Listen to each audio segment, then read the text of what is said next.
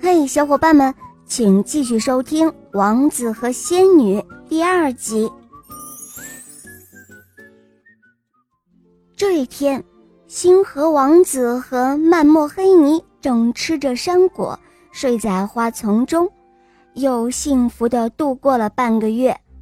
为了不使国王发现自己的行踪，王子不得不告别曼墨黑尼，返回了都城。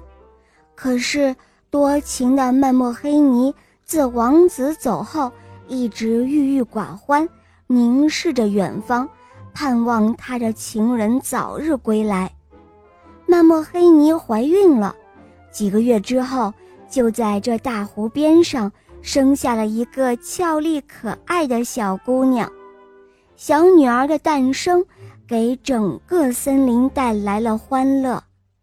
曼墨黑尼恼羞于人间的责怪，她的丈夫又久去不回，万般无奈下，只好忍痛离别她的女儿。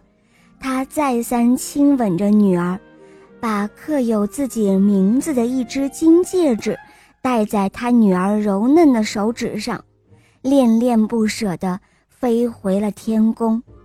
之后，每当曼墨黑尼听到自己女儿的哭声，想到他可能是饿了，于是他便从天上飞下来给孩子喂奶。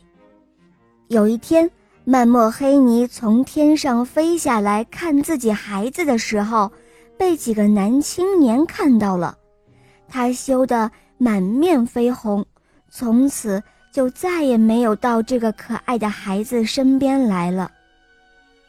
从那以后。孔雀和鸽子们养育了这个可爱的小姑娘，在她学会走路以后，森林里慈悲的动物们保护着她的安全。过了一些日子，有一个叫拉姆的商人和自己的妻子乘着牛车来到这里朝圣。商人的妻子至今还没有一个孩子，他看到路边的这个。逗人喜爱的漂亮的小姑娘，马上高兴地对自己的丈夫说：“哦天哪，你瞧，树下的这个小姑娘多可爱，多好看啊！你看看，看到她，我简直忘掉了自己。我要把她当做自己的女儿收养起来。哦，你说好吗？”